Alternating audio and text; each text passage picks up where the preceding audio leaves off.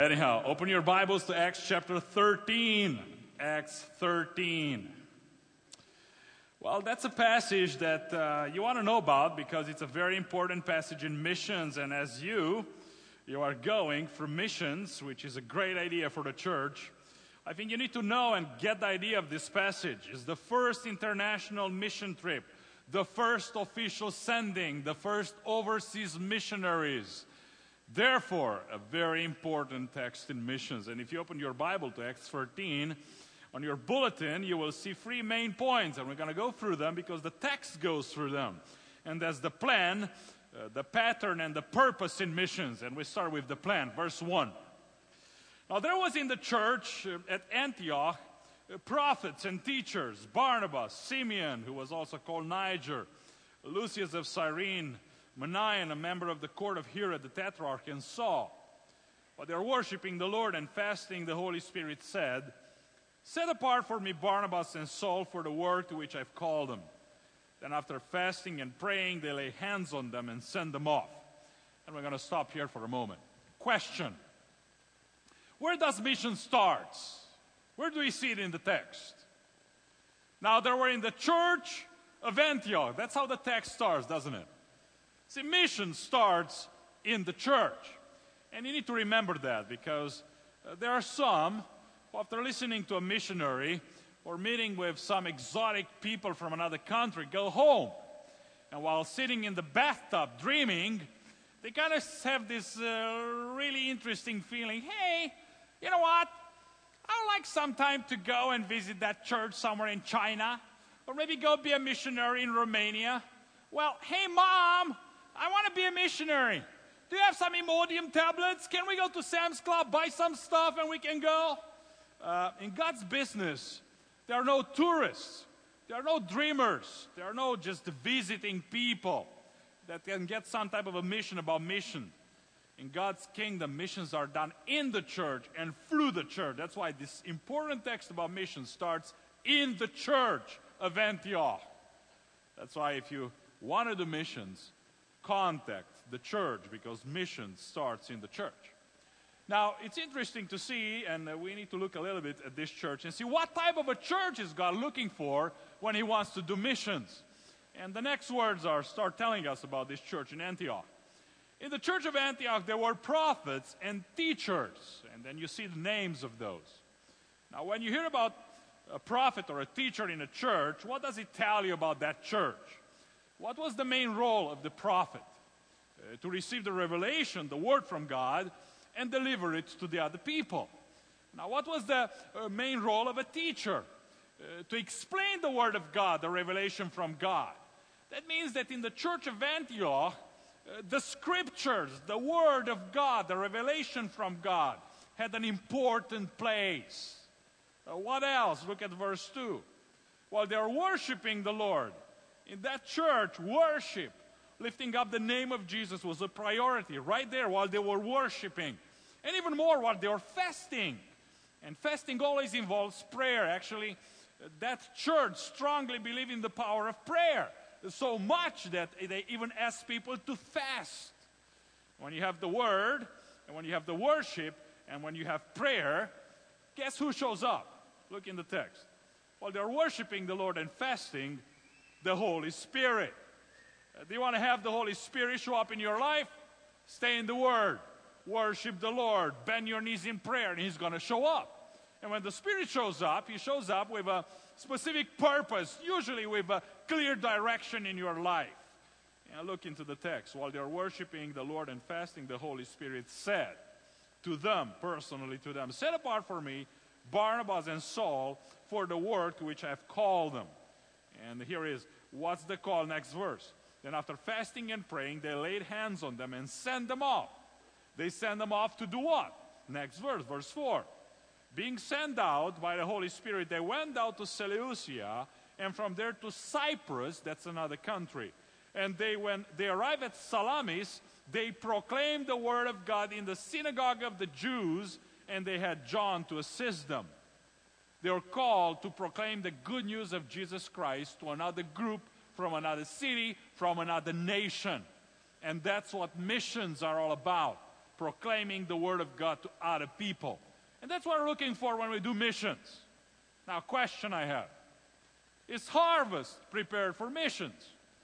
Because we can talk and theorize all of these uh, uh, nice things that are written in scriptures, but unless we apply them. So I'm asking you the question Is harvest prepared for missions? Are you? I think you are. Why? Well, look at the four major characteristics of the church of Antioch. What were the four important elements that prompted the Spirit to come and send people into missions? One, faithfulness in studying and proclaiming the Word of God. Second, we just talked about worship, lifting high the name of Jesus. Third, prayer and fasting, which shows a firm belief in the power of prayer. And fourth, evangelism. They went out and they start sharing the good news about Christ with others. Now, they're the four pillars of the church of Antioch that combined made the explosion of the Spirit. Question Have you heard of those four pillars? Do you know of any church that proclaims and believes in those four pillars of faith? I think you do. And guess what? If you do, that means you have all the means, the call, the plan to go into missions. You are ready for missions. And not only ready, you as a plural, as a church, but ready, you in singular, as a person. You're ready for missions. And that's God's plan. It starts in a church with some individuals who are in the Word, who worship and pray, who receive a call to go, and that's His plan. And I know it works because it worked in my church. In the past five years of our existence, we boldly proclaimed the Word of God. We worshiped the Lord, we prayed and fasted and shared the good news. Actually, all of our 47 small groups that uh, uh, are covering about 92% of our church membership are all committed to a chain of fasting and prayer for the whole year. Why? Because we really believe, if you look into this text, before they send them, after they send them, when they come back, people were fasting and praying in the church of Antioch. And that's a secret that lots of believers are just ignoring it. Now, in the States, you have something good that goes for you. That's fasting with an E in the word, meaning feasting. Oh, you do some great parties at the church. Especially if you know some Baptists, that potlucks, you know. I mean, it's just incredible. And it's great to have parties. But hey, if you want to see some big time explosions in your life, in your church, in your ministry, you better think about twice and start fasting because fasting can really move things out. So, knowing that, we, we challenge our small groups to really cover our church in prayer and fasting. So, every week there are two small groups that are determined to stay in this chain of prayer and fasting. So every day there is one or two people from that small group covering that day. The next day there are another two or three, and the next day another two or three. When the week is over, the next small group comes, and the next small group comes, so that all the weeks of the year are covered in fasting and prayer. And I'm telling you, God does miracles. Uh, God does miracles. Uh, uh, we're in the process of planning two new churches this year. Last year, we assisted another church plant in Brăila and revitalized two other old churches for Christ. That means the recipe works. Why? Because of us? No. Because of Him. When you are in the Word, when you are worshiping, you are fasting and praying, and you have the desire to share the good news, the Spirit shows up. And when the Spirit shows up, things are happening around, happening in you, first of all, and then around you. And that's, uh, that's God's plan. That's God's plan. Let's look at a pattern, the pattern in missions. And here we have three things that usually happen when you want to do missions. First of all, power encounter, spiritual warfare. Next verse. Uh, when they had gone through the whole island as far as Paphos, they came upon a certain magician, a Jewish false prophet named Bar Jesus. He was with the proconsul Sergius Paulus, a man of intelligence, who summoned Barnabas and Saul and sought to hear the word of God. But Elymas the magician, for that is the meaning of his name, opposed them, seeking to turn the proconsul away from the faith. But Saul, who was also called Paul, and if you're a new believer, uh, that's the time when Saul's name is changed into Paul, meaning the big time apostle Paul. And it's interesting to see that it is changed in the context of missions, when you do work for God, God changes you, not only others, but changes you, even your own identity, your perspective. Now, Paul, filled with the Holy Spirit, looked intently at him and said, You son of the devil, you enemy of all righteousness, full of all deceit and villainy, will you not stop making crooked the straight paths of the Lord? And now, behold, the hand of the Lord is upon you, and you will be blind and unable to see the sun for a time. Immediately, mist and darkness fell upon him, and he went about seeking people to lead him by the hand. Then the proconsul believed when he saw what had occurred, for he was astonished at the teaching of the Lord. See, the gospel is good news, but the gospel is also bad news for the kingdom of darkness. A simple word about Christ can stir up a whole battle in the heavenlies with direct consequences on earth you have no idea how powerful your testimony for Christ can be. You have no idea what incredible implications, what damages you produce behind the enemy lines.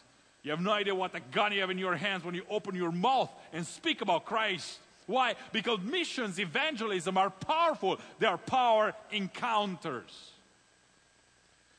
One Saturday morning, I had a meeting with some of our youth leaders at 7 o'clock.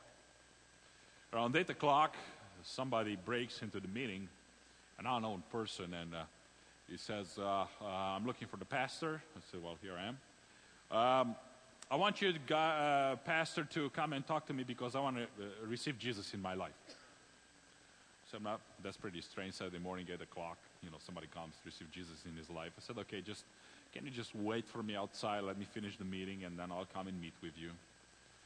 After a few uh, minutes and so on, the guy comes back and says, Hey, uh, I, I really want to receive Jesus in my life. in my mind, that, give me a break. I mean, I, I'm preaching for months and weeks. I'm trying to challenge and provoke people to get Jesus in their life. And now, here he comes, Saturday morning, 8 o'clock. Somebody wants to get Jesus in his life.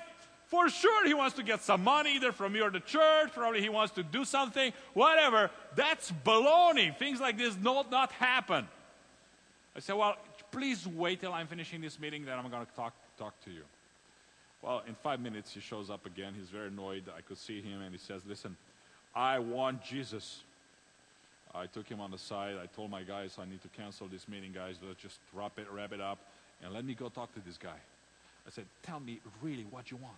I want Jesus. No, no, I want to know your agenda. What's behind it? I want Jesus. okay, then tell me the story because there is always a story behind this type of strange behaviors. He says, Well, last night I got out of prison. I was a deacon in the church of Satan.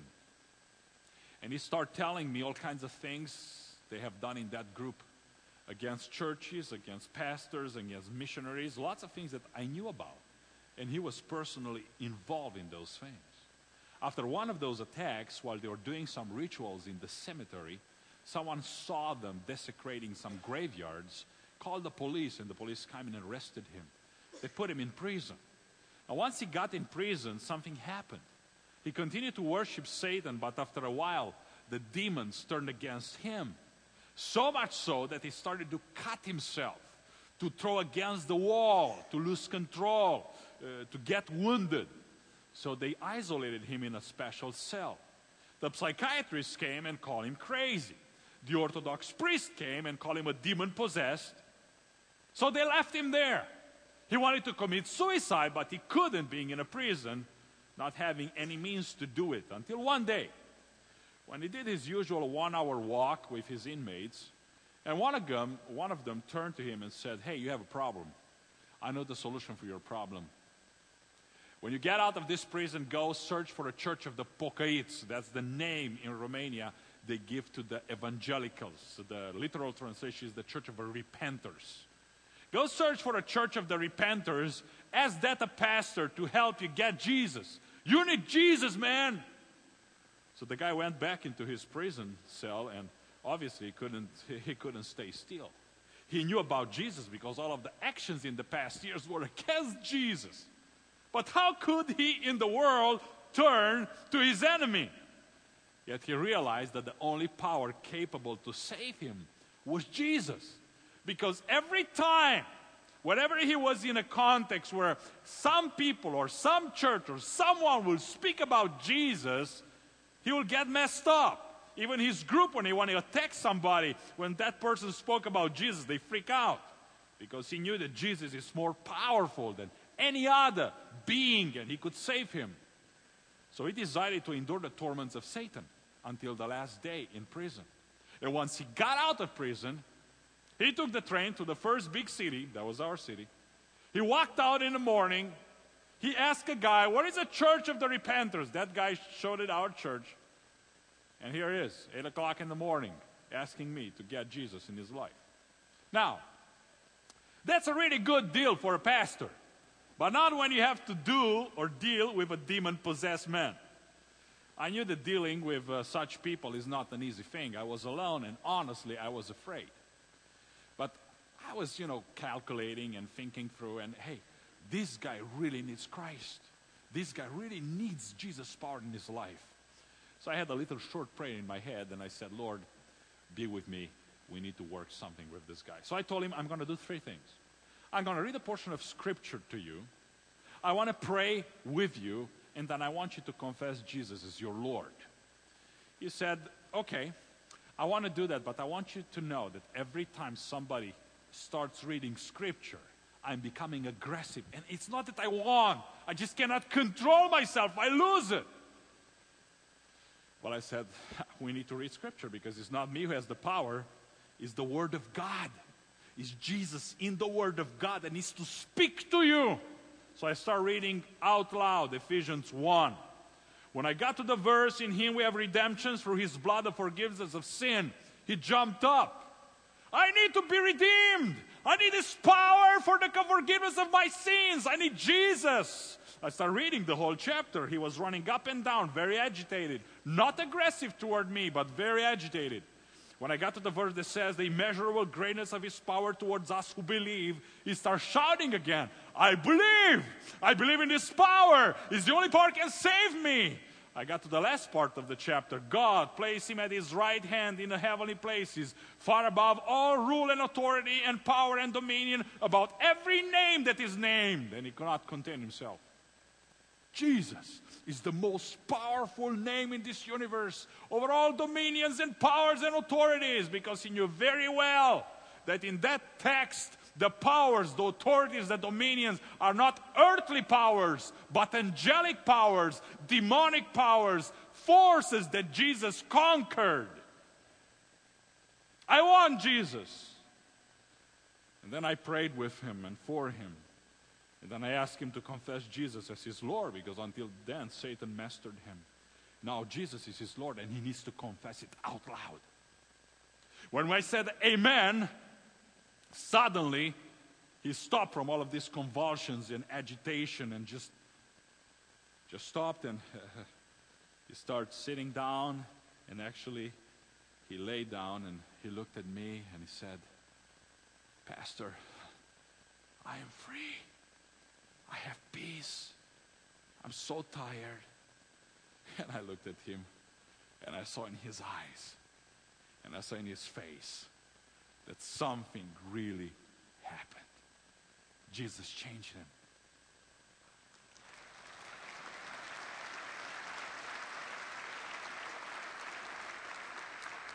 Now, don't look at me and think that I'm an exorcist.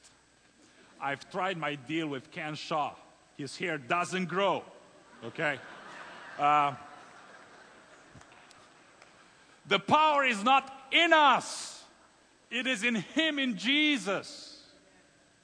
Whenever you have a guy that's in, in, in drugs, or is addicted to sex, or in anger, is possessed about some habits and sins in his life, have the courage to read Scripture, pray with him, because God intervenes. Jesus is powerful when you're there in a spiritual encounter. That's why every time we confess Him, there is power. Every time we try to speak about Him, something happens. There is a war. Every time we try to deal with missions and evangelism, we start a fight. Missions are power encounters. That's why many of us forget that. That's not right.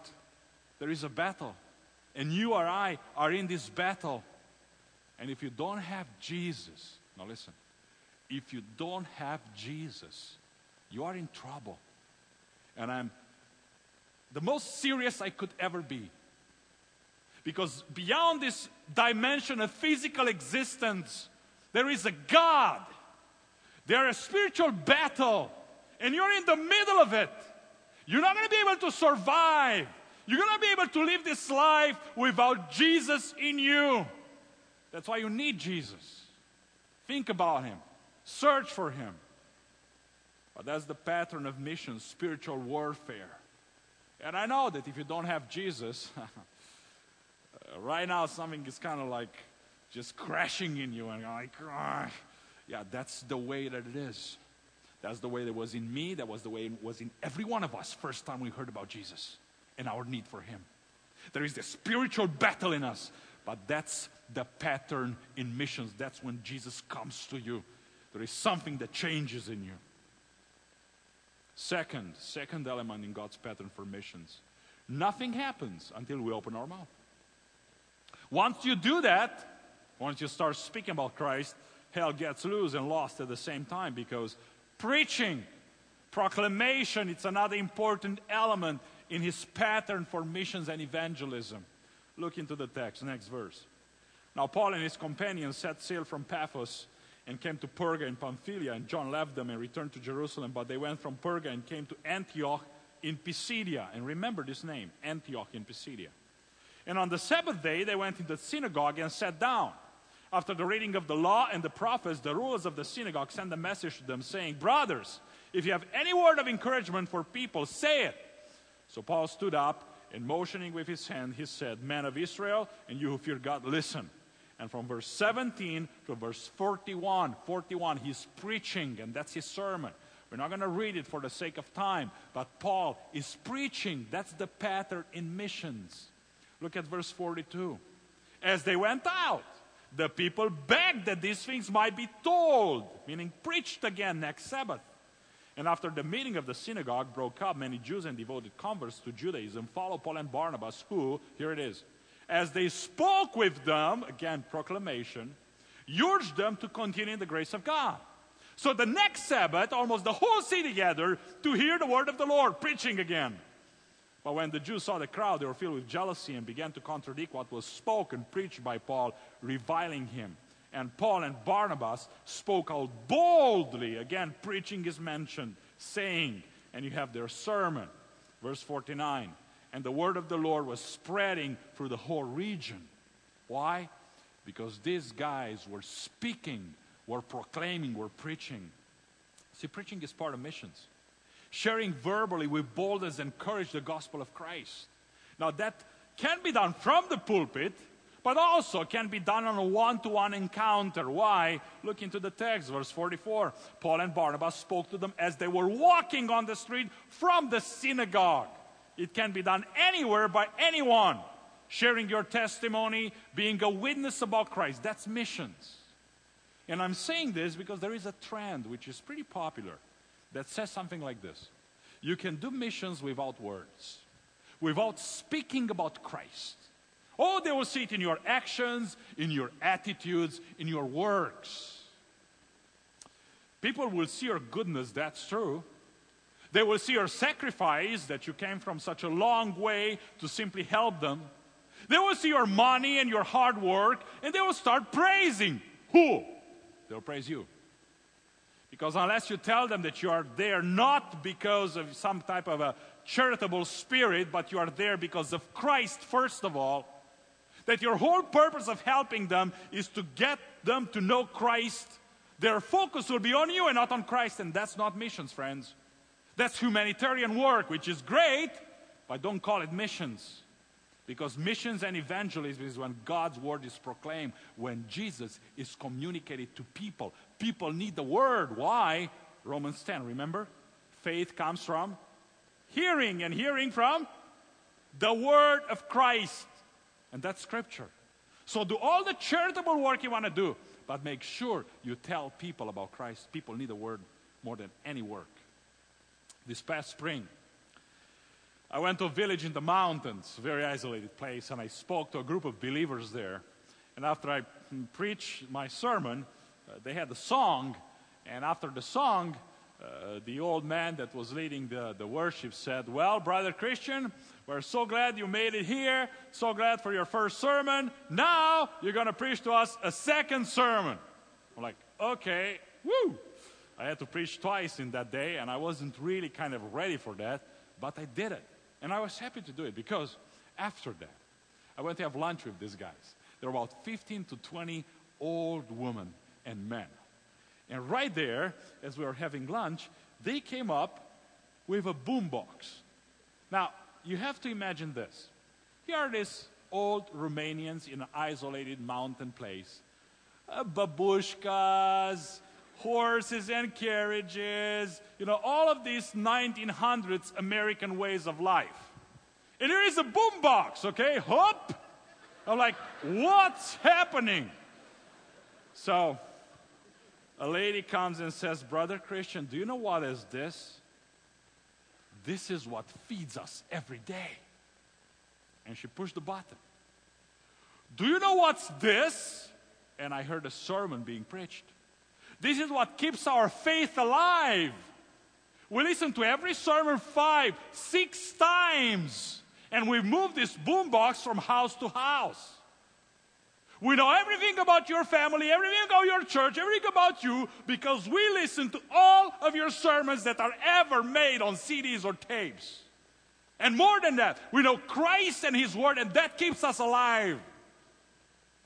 I was so humbled who in the world listens five or six times to the same sermon? The word gives life. Never hesitate to speak the word. Use any means to share the word. A youngster in our church this past December said, Hey, why don't you put your, our church services on the web? Let people hear the word. We gave it a try. Since December, we had more than 100,000 visitors on that web page, people from 53 countries. Why? Because people are hungry. They want Christ. They need the message. And I want to make a little parenthesis here and speak to you, Harvest. You know what? There is a danger, a major danger, when you have a church where the Word of God is preached with power and boldness. And I truly believe that you are among the very, probably, very few churches around this world that every Sunday, every weekend, you have a full plate of food. You know what happens when you get churches like this? You get picky about sermons. Oh, you listen to Moody Radio. Eh, this guy. Ah, you start being picky. More than that, you are becoming consumers. Oh, the sermon was so great. So what do you do about it? Come next Sunday to listen to another one. No. You go home and you do something from that sermon. You become consumers. Now, remember that. To whom has been much given shall be much required. We are not called to be just listeners. We are called to be doers of the word. You have a big responsibility on our heads. Try to do, try to speak to people about what you are listening here. Once you're willing to do that, God is opening doors. Last year we are praying, Lord, what are we going to do? We want to enhance our ministry, open doors for us. A guy from a radio station in town came and said, Christian, we just got an FM frequency. It's going to be the first local station in our area. We want you to take how many hours you want and just bring the gospel into this station. So this May, actually this month, we were ready to uh, uh, prepare about 16 hours of broadcasting a week, having the word explained, proclaimed, discussed with the listeners from people from our church. Over 500,000 people will be reached by this, this station. Then three TV stations in the country, one of them the fourth rank in the nation, asked us to uh, videotape our services and, and place them on their network on Sunday morning, prime time, to several millions of Romanians all over the world because they have a satellite.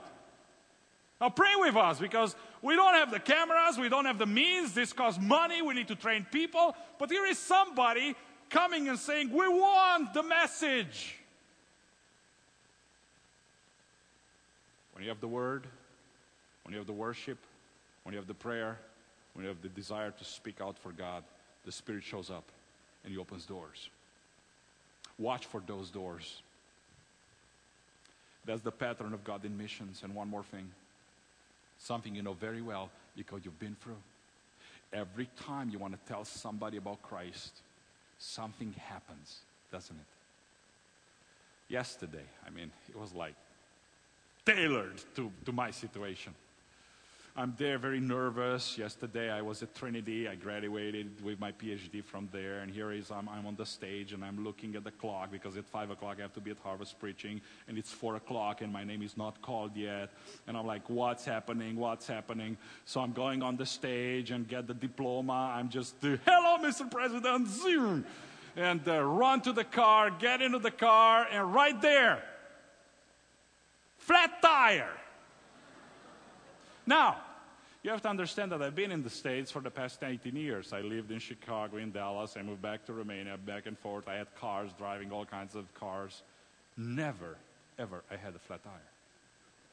Yesterday, just before I had to go there and have my little role in the church, flat tire. I looked at it, I was like, er, but then I left because I said, hey, it should have happened every time when you want to do something for Christ. Something strange has to happen. So God allowed me to come and walk from, no, I just take the car from Trinity to Harvest and, and be there. But look, look into the text, next verse. But the Jews incited a devoted woman of high standing and the leading man of the city, stirred up persecution against Paul and Barnabas and drove them out of their district. And underline the word persecution. That's the third pattern in missions. When you want to share Christ, you'll get in trouble, that's for sure. That's why many Christians don't want to share. That's why many churches back off from long term missions. That's why, may I say this? Short terms are so popular.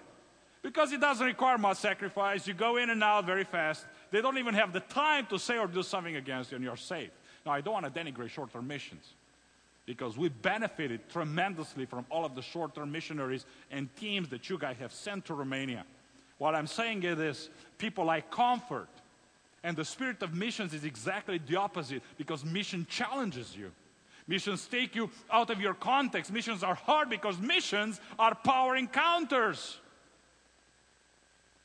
The people stirred up persecution against Paul and Barnabas, threw them out of their district.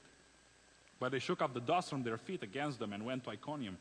And the disciples, look, after persecution, were filled with joy and with the Holy Spirit. And that's something very strange, but it's happening now at Iconium, chapter 14, verse 1, remember this name also.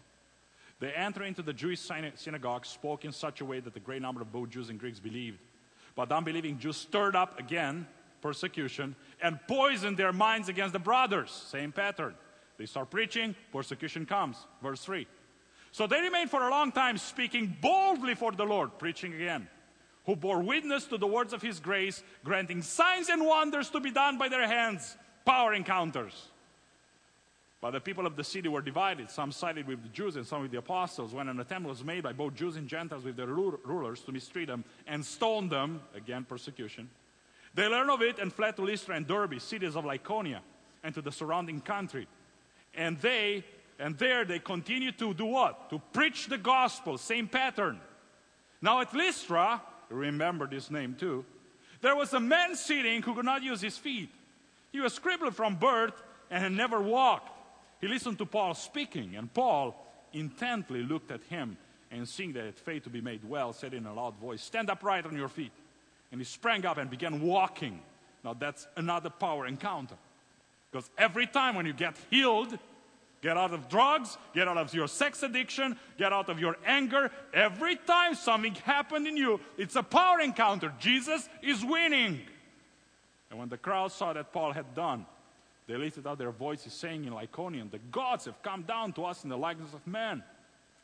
Barnabas, they called Zeus, and Paul Hermes, because he was the chief speaker. Even the pagans see that in missions, speaking, preaching is involved. And the priest of Zeus, whose temple was at the entrance to the city, brought oxen and garlands to the gates and wanted to offer sacrifice with the crowds. But when the apostles Barnabas and Paul heard of it, they tore their garments and rushed out into the crowd, crying out, saying, and then again for the next three verses, they're preaching. And what do you expect when you start speaking about the Lord? trouble, doesn't it? Verse 19. But Jews came from Antioch and Iconium, and having persuaded the crowds, they stoned Paul and dragged him out of the city, supposing he was dead. But when the disciples gathered around him, he rose up and entered the city, and on the next day he went on with Barnabas to Derbe. They stoned him. The only time I got close to such an experience was years ago when I preached in a village in Moldova, where there was only one believer, a lady in her 50s a lady that endured a lot for her faith. Imagine this, just the winter before we came there. Some guys from the village came, hang her up upside down in a tree, rip her clothes off, kill the cow, the only source of food she had, and burn the barn in front of her eyes. Left her there to freeze in the cold winter. When I preached in that village, I was with a group of believers giving Bibles for free. We were walking on the streets, singing and sharing about Christ, and many people came to listen. But after a while, the Orthodox priest showed up, and he brought with him some people that he paid drinks, uh, they were drunk, to come and basically kick us out from the village. They picked stones and sticks, broke into the crowd, cursing and yelling. I didn't know what to do. I had the Bible in my hand, and I put it up, telling them to stop and listen. They start grumbling and cursing. They start approaching. So I raised up my voice and I said, You better stop and listen. I'm not here and we're not here to do damage to your village. We're not here to do all kinds of bad things to you. We are here because we want to bring the Word of God. In communism, for years, we didn't have the Word of God. We want to bring it for free. That's why we want to speak about God and give you the Word of God. We want to pray for you. Now you can come and uh, you can do all kinds of things against us. That's fine. But remember one thing. If you touch me or any other people from this group, you are touching those that God sent to bring His Word. And if you are touching us, you are touching God. If you are touching God, you better watch for yourselves. So they stopped. In that, that, in that time, I knew that something needs to move because I saw the priest start coming through the crowd. So I told my guys, I said, listen, guys, if this priest is stirring up again, we need to go to our cars and leave the, the village. Well, that's exactly what happened.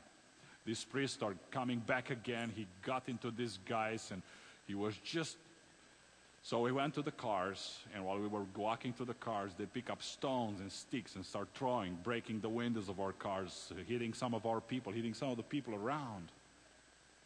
Well, listen, it's not an experience you want to have. But that's the price of missions. Satan will respond. That's why if you plan to go on a mission trip somewhere, expect opposition. Expect opposition. I had people breaking out loud in the middle of my preaching. I had a church where a witch started to scream in the middle of my sermon.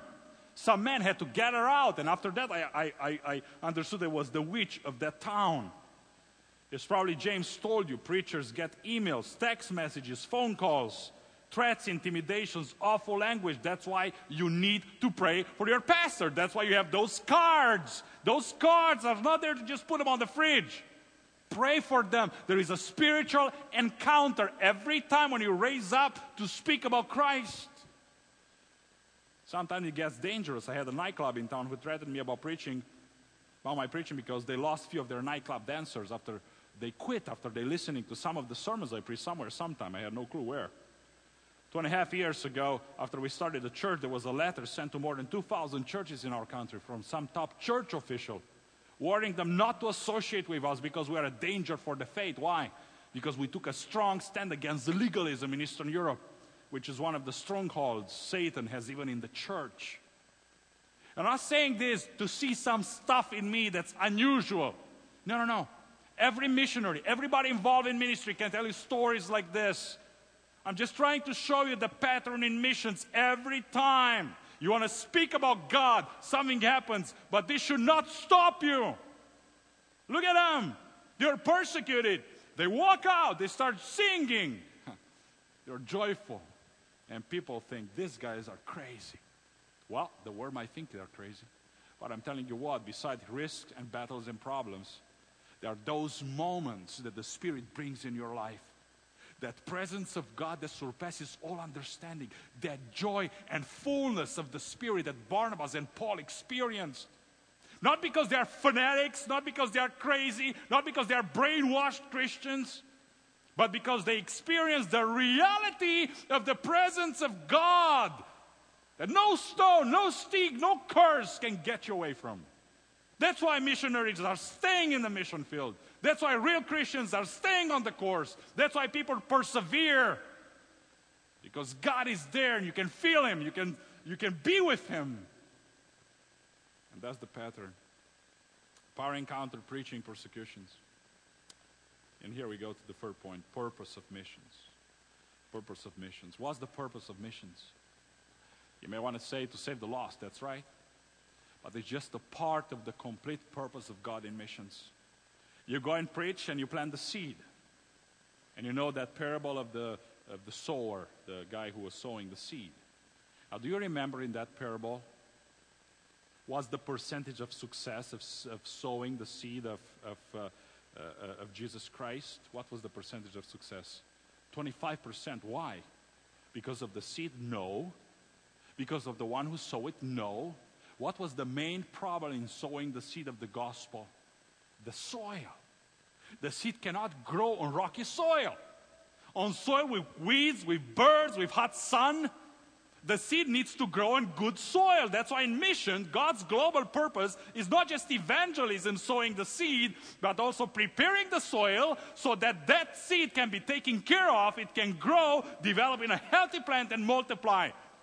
And what's the means, the environment, the best soil to grow a seed into a plant, spiritually speaking?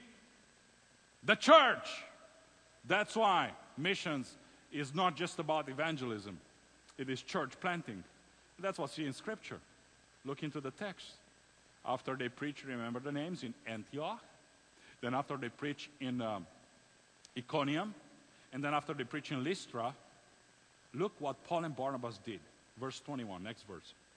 They returned to Lystra, Iconium, Antioch, exactly on the same path, straightening the soul of the disciples, encouraging them to continue in the faith, saying that through, listen, many tribulations we must enter the kingdom of God. And that's not a seeker sensitive message. That's not even a prosperity gospel message. Through many tribulation we must enter the kingdom of God. And now listen, when they got there, they appointed elders for them in every church. With prayer and fasting, they committed them to the Lord in whom they had believed. In each place they evangelized, they also planted a church. Why? Because they knew that there are no Christians without a church, as there could be no church without Christians. It is a given.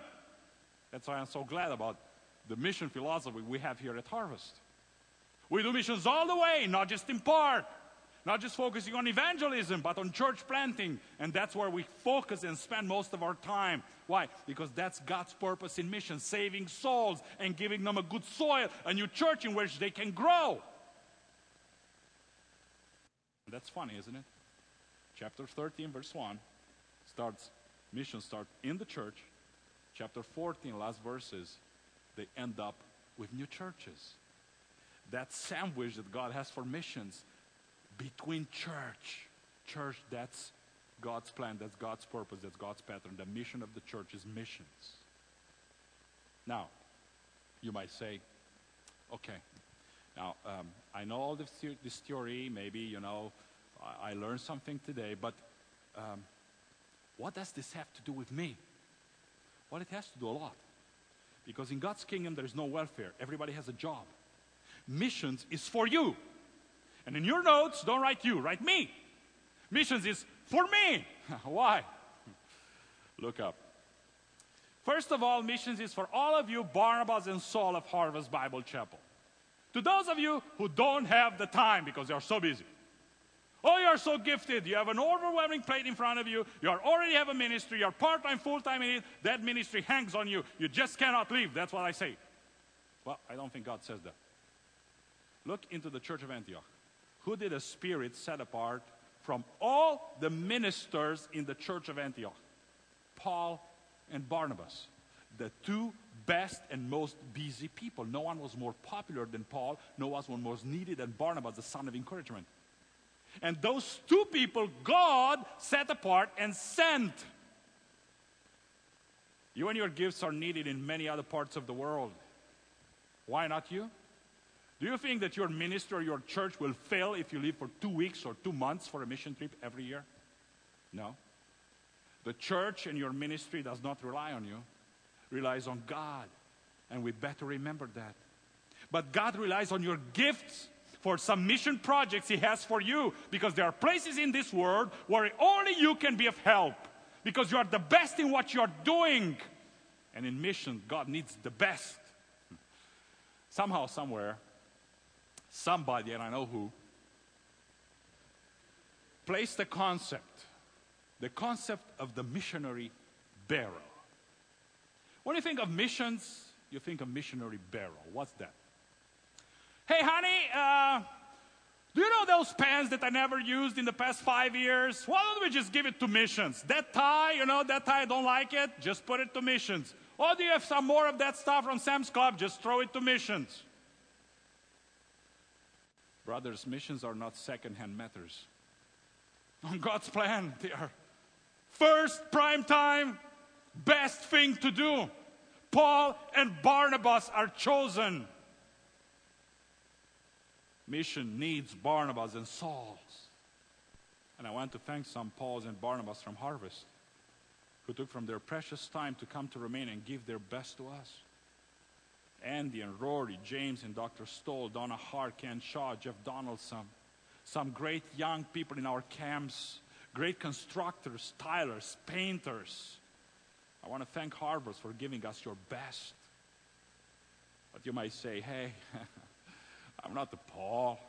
I'm not the James. I cannot preach. I can only cook or carry luggage. I can follow but not lead. Oh, you are on the right track. How do I know? Look into the text. Acts 13, look at verse 5. Verse 5, Acts 13, the last part of the verse. A little sentence. And they, Barnabas and Paul, had John to assist them. The two stars had little John to assist them. Do you read anything else about little John in this passage? No. Everything is about these two big stars, Paul and Barnabas. Great works. Guess what? John was there with them, for them, by them every step of the way. Oh, they could speak. They could get up even after they were stoned. They could move on because there was somebody there always to assist, to help, to take care of them, and that was John. Oh, he might have carried their luggage. He might have cooked for them. He might have run off to shop or find housing for them do their emails, whatever. But John was there. And you could be there too to assist, to help. Because in missions, there are no Rambos, no Lone Rangers, no Superman. Missions are done in teams. Teams that have Barnabas and Pauls, but have lots of people like John around them. So if you know how to build, to work with wood, paint, cook, clean, even just carry the luggage, you're on for missions because missions need people like John like you. But, Christian, I can't move. I have back problems. I know I have a hernia, disc hernia. Actually, somebody from your church is treating me these days. Uh, I, I, I don't do well with time zones. You know, I'm too old. I can't go overseas. Can you pray? What if, when teams from here go in summer missions, you try to kind of search a little bit their schedule and see when they leave. And if they leave on June 2nd and come on June 12th for those 10 days, you commit to yourself. You put it on your bathroom. You put it on the door of your refrigerator. These days, every day, I'm going to pray for these missions going to China, to Romania, to Liberia, to wherever. Pray for them. Why? Because they are power encounters. You have a harvest web page right there on front, first page. There is a monthly prayer calendar about all of your church plans and their pastors or your missionaries. You have no idea how much your prayer counts. Remember, it's a spiritual warfare. Register as a prayer partner. You can pray, you can be a John. Can you give? Missions cannot be done unless there is some giving. All of your new church plans need financial help, especially in this crisis, which, by the way, it might be the crisis in the world, but it shouldn't be in the church. Why? Because in the book of Acts and in the New Testament, I observe, and you can observe for yourself, the people of God gave more in times of of crisis than in times of peace and prosperity. Why? Because they knew that the best return investment in crisis is to give to God. Giving to God is a great test of your faith and a great help for missions because, anyhow, everything comes